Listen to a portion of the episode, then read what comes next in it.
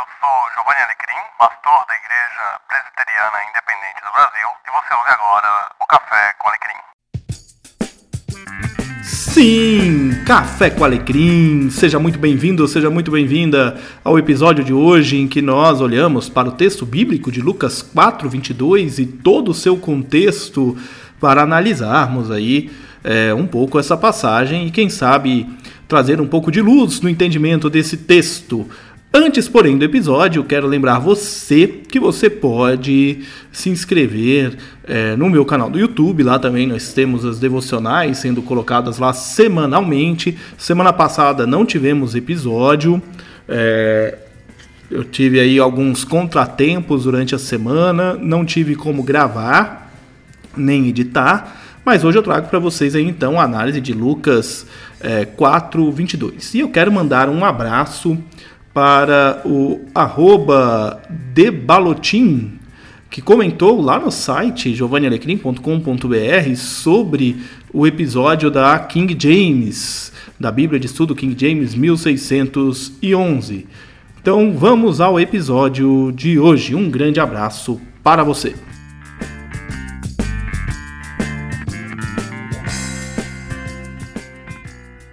Olá, eu espero que esteja tudo bem com você. E vamos falar um pouco de teologia hoje, falar um pouco de interpretação de texto bíblico. E eu quero convidar você a acompanhar comigo uma leitura de Lucas capítulo 4. Eu vou ler apenas o versículo 22, mas o trecho do qual nós vamos abordar é do, cap... do versículo 14 até o versículo de número 30. Acompanhe comigo.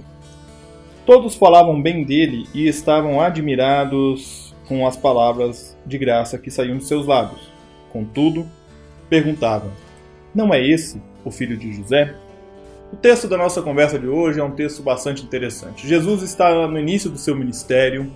Se você voltar ao início do capítulo 4 de Lucas, ele havia passado pela tentação no deserto. Ao sair da tentação, lá no versículo 14, nós vamos encontrar que Jesus percorria toda a região da Galiléia, anunciando o evangelho, realizando curas e milagres. Logo após isso, Jesus se dirige à sua cidade natal, a Nazaré.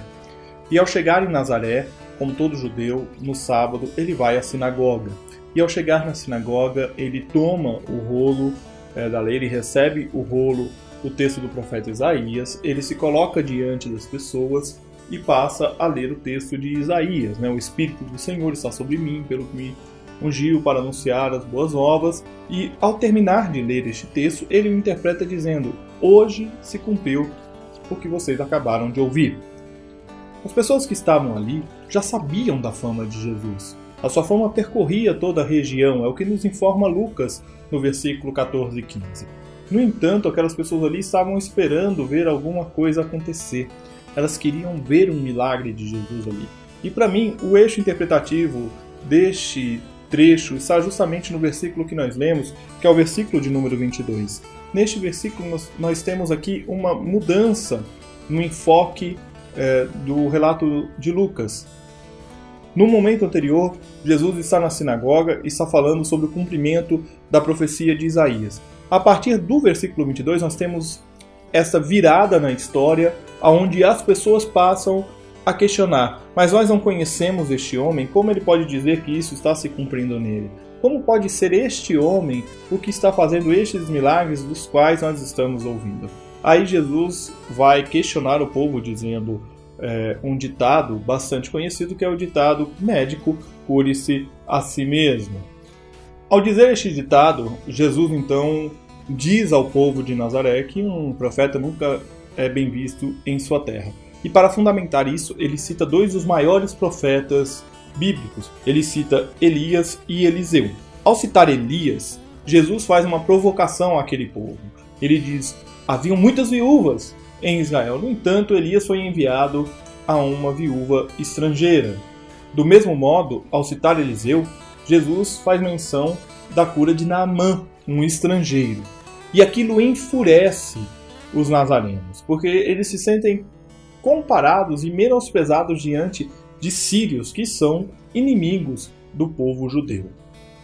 Jesus então é conduzido pelo povo, perseguido pelo povo, conduzido à beira de um penhasco, porém ele escapa. Por que, que o eixo, então, é o versículo 22? Porque há ali uma mudança de enfoque. E essa mudança ela é percebida no caso da acusação do povo em relação a Jesus. O que as pessoas gostariam de ver ali é um milagre. É aquilo que ele havia feito em Cafarnaum, é aquilo que é, pelo qual a sua fama o precedia que eles queriam ver acontecendo ali. E no entanto, Jesus não realiza um milagre em Nazaré. Ele apenas ensina, apenas, né? Ele ensina a palavra, ele mostra que a profecia estava se cumprindo nele e a partir dali ele desenvolve o seu ministério. Eu espero que o nosso bate-papo tenha te ajudado a compreender um pouco mais do texto bíblico e vamos adiante falando em teologia.